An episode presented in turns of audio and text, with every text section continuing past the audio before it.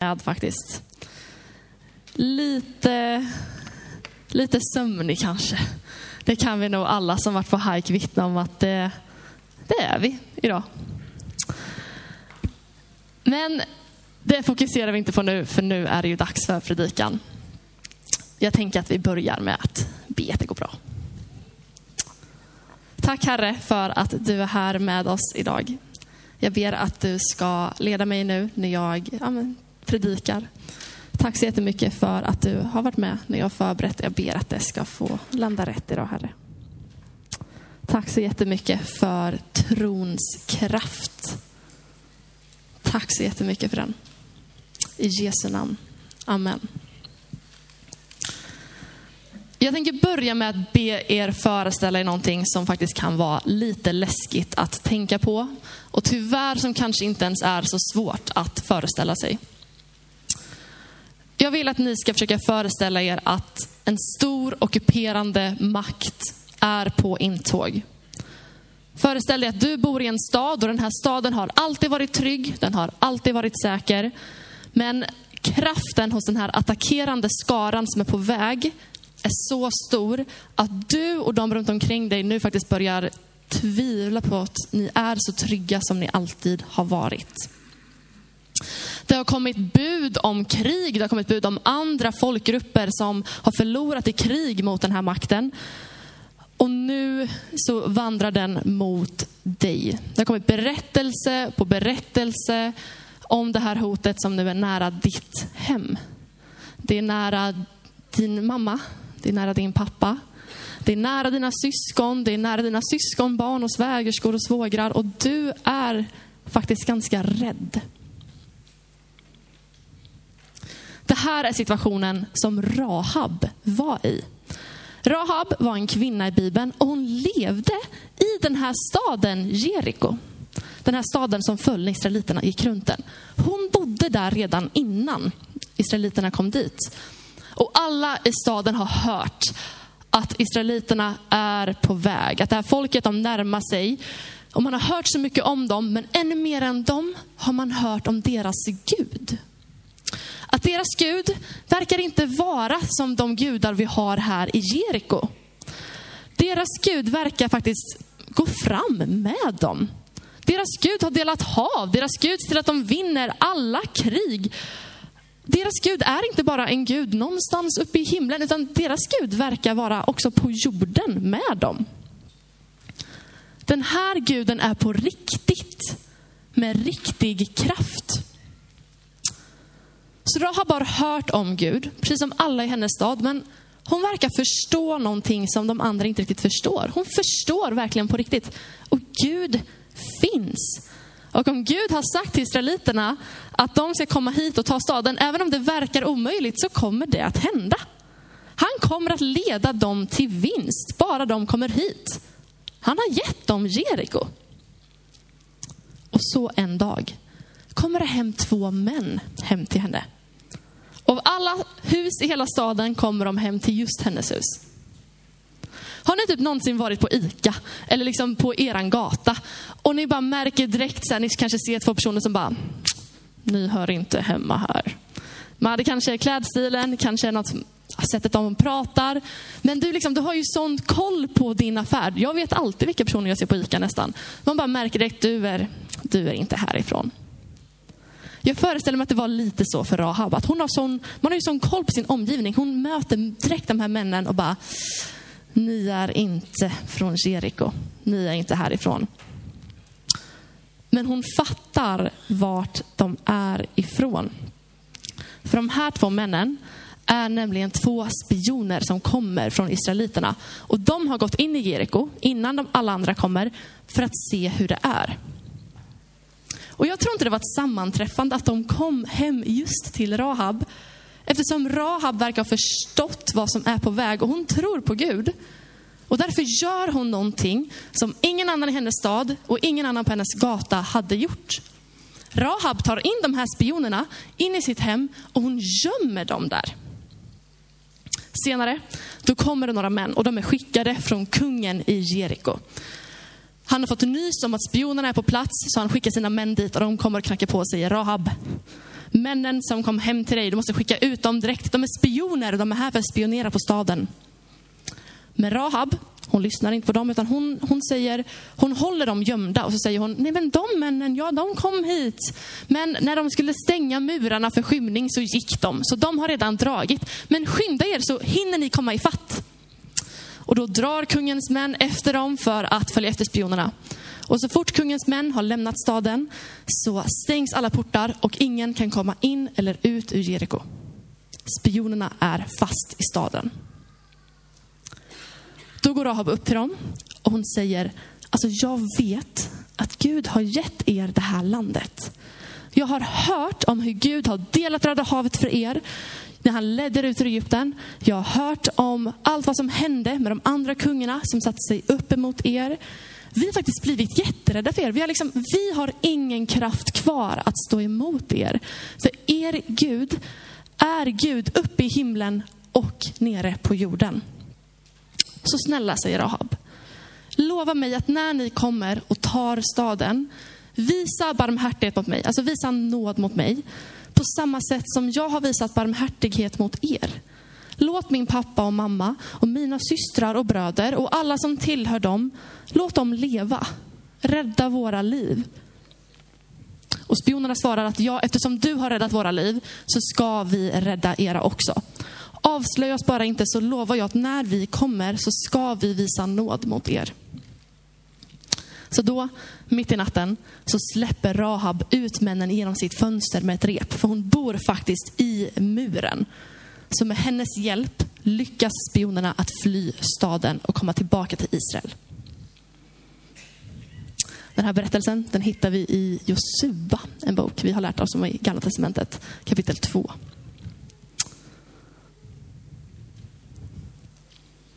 Temat för dagens predikan, det är trons kraft. Och jag tycker ändå det är lite kul att få ett sånt här tema och börja vrida och vända lite på det. Att sitta och fundera, liksom, trons kraft. Vad kan det betyda? Alltså, är det kraften i att tro? Kraften man får från att tro? Trons kraft? Kraft, tro, uh, eh, tro att kräft, krafta, kräftor, ingen aning. Alltså, jag sitter och vrider och vänder på det och jag börjar så här, fråga frågor till mig själv. Liksom.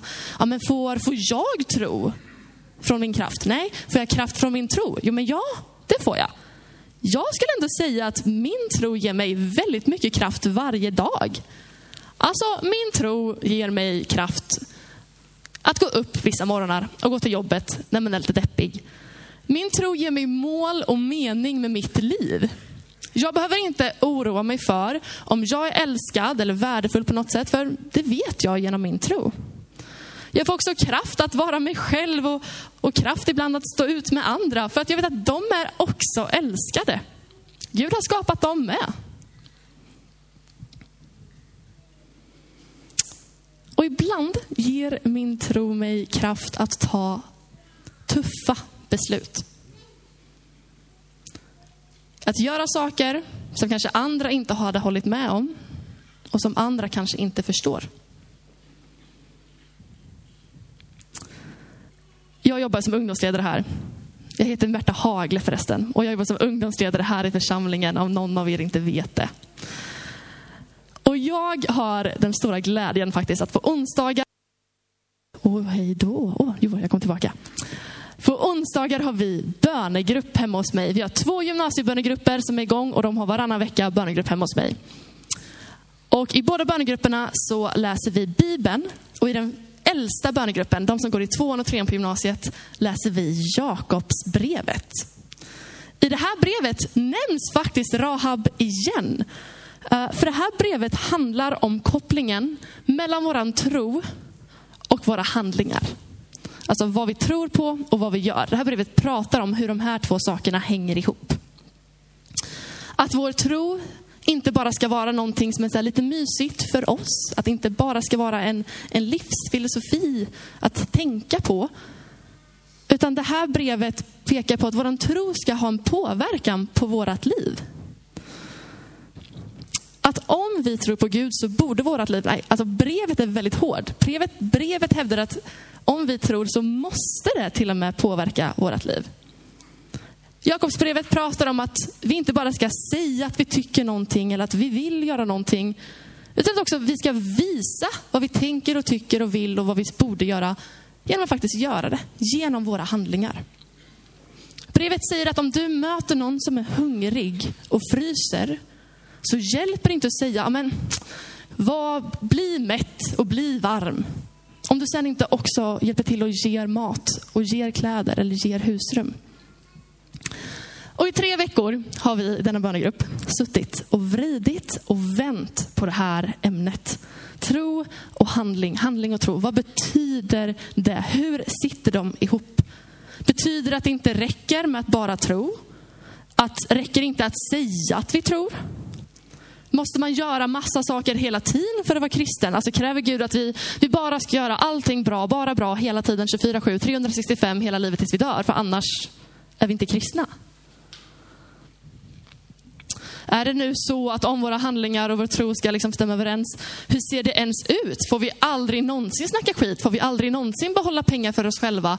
Om jag någon gång i mitt liv satte mig själv först, har jag redan misslyckats för att Jesus satte ju alla först jämt. Hur ser det ut? Vi diskuterade och vi funderade. Och vi frågar oss själva igen och igen och igen, men hur klarar man ens av det? Det går ju liksom inte. Och igen och igen inser vi att nej, ensamma klarar vi ju inte det. Utan vi behöver kraft och vi behöver hjälp från Gud för att lyckas. Och vi på bönegruppen tycker inte att det är så lätt. För det är helt enkelt omöjligt att hela tiden göra saker det man egentligen tror är bäst. Att hela tiden sätta, att aldrig snacka skit om någon. Att bara sätta andra först. Att se varje människa hela, hela tiden. Svårt och omöjligt har vi landat i att det är. Men vi på bönegruppen tror ändå, och vi kommer tillbaka till det varje vecka, att vi tror ändå att Gud har kallat oss till att försöka. Att inte bara ge upp för att vi aldrig kommer vara perfekta, utan att be om Guds kraft att mer och mer låta våran tro reflekteras i vårat liv. När Jeriko föll, om vi går tillbaka till Rahab, så räddade faktiskt israeliterna livet på Rahab och hela hennes familj. Och hon och hela familjen gick med i folket. Rahab blev till och med kung Davids gammel, gammel farmor. Jag kollade upp det i veckan. Man ska aldrig glömma att hela Bibeln sitter ihop. Det är det som är så spännande med den. Men i bibelordet som Maria läste förut, i Hebreerbrevet 11, så pratar de om Rahab igen och där står att hon blev ju räddad på grund av sin tro. Och det tycker jag är lite spännande. För när jag läst den här berättelsen i veckan och veckan innan det, har jag verkligen letat och funderat. Vart är hennes tro? Hon säger aldrig att jag har börjat tro på Gud. Hon lovsjunger aldrig Gud. Hon ber aldrig till honom. Hennes tro syns inte i den här berättelsen som jag tittar på min tro idag. Men hennes tro på Gud syns i den här berättelsen genom det hon gör. Hennes tro syns genom handlingen att hon räddade spionerna. Det var ett tillfälle när hennes tro ledde henne till att kanske göra saker som andra i hennes liv inte hade förstått och till att ta ett beslut som måste ha varit väldigt tufft att ta. Och ibland står vi också inför tuffa beslut. Beroende på vem du är och hur gammal du är, det här är ändå en gudstjänst med alla åldrar, så kan besluten se lite annorlunda ut. Du kanske har någon i din klass som är utanför eller mobbad och du vet att du egentligen borde stå upp mot mobbarna, men du vågar inte. Du kanske har någon på din arbetsplats som blir utsatt för någon slags trakasseri. Men du vill inte vara den som är den och peka ut det här och ta upp det här, så varje dag så låtsas du inte riktigt märka det. Eller så kanske du har någon på din gata som du länge har velat bjuda in till kyrkan och prata om Jesus med. Men du har inte riktigt vågat.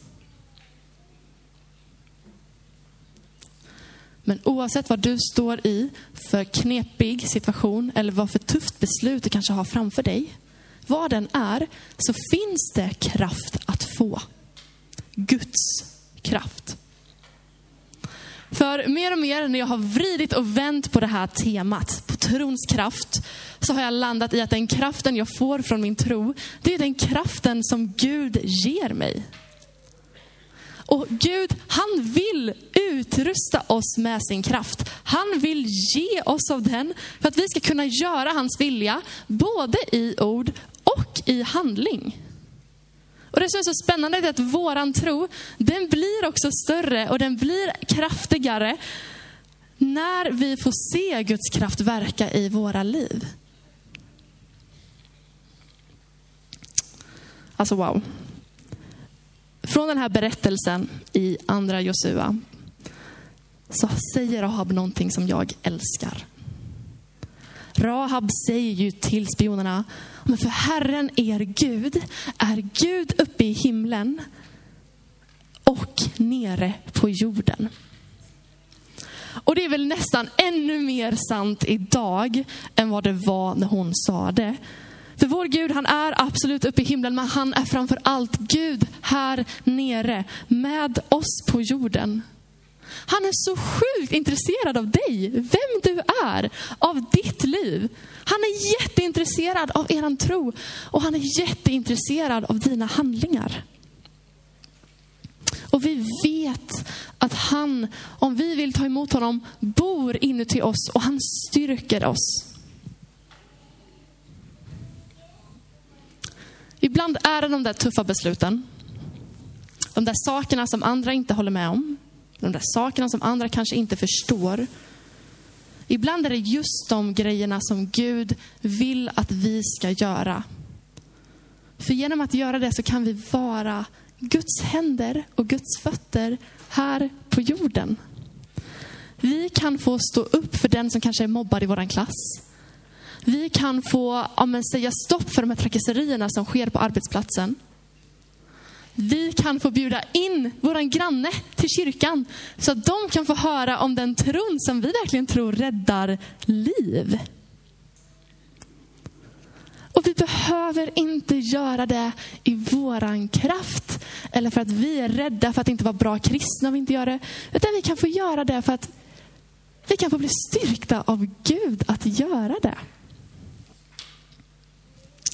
Jag tror att kraften i tron, den blir ännu större när vi sätter vår tro i handling.